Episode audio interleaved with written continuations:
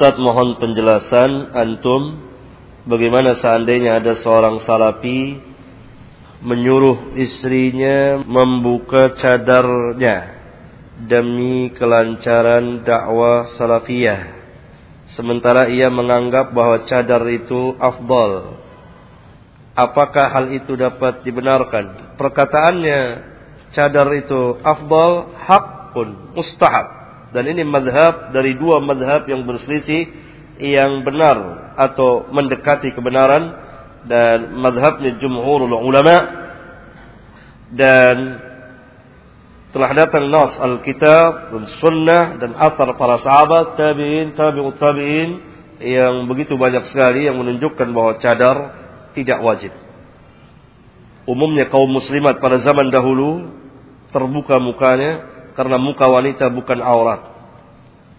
Tetapi tidak syak lagi bahwa cadar ada dalam Islam, tidak patut dibid'ahkan, tidak boleh di dibid'ahkan, ada dalam Islam. Maka keliru orang yang mengatakan bahwa cadar bid'ah. Nah, cadar tidak bid'ah, karena ada dalam Islam. Allah wajibkan pada istri-istri Rasulullah sallallahu alaihi wa ala alihi wasallam karena ada perbedaan antara istri beliau, istri Nabi dengan wanita yang lain berdasarkan nas Alkitab.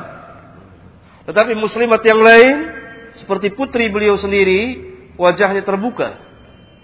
Istri Abu Bakar As-Siddiq, As-Siddiqul Akbar wajahnya terbuka. Dan seterusnya dan seterusnya. Ini perselisihan yang berkepanjangan di antara para ulama. Saya sendiri memilih uh, pendapatnya bagian ulama yang mengatakan bahwa cadar tidak wajib dan yang saya yakin. Adapun kelancaran dakwah salafiyah bukan karena itu.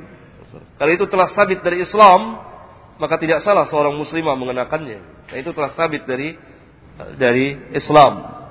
Ya, dari Islam itu sendiri.